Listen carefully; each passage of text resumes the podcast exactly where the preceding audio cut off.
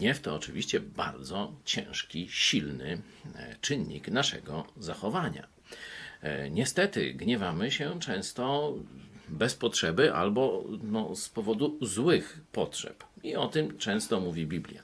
Ale otwórzcie sobie Księgę Salomona, Księgę Przypowieści, 15 rozdział, i tam zobaczycie, że mój gniew to nie jest tylko moja sprawa. To znaczy, to jest oczywiście moja odpowiedzialność, ja za to ponoszę odpowiedzialność, ja powinienem gniew opanować, ale kiedy już mi się zdarzy, to teraz ktoś może mi albo pomóc, albo przeszkodzić. Zobaczcie.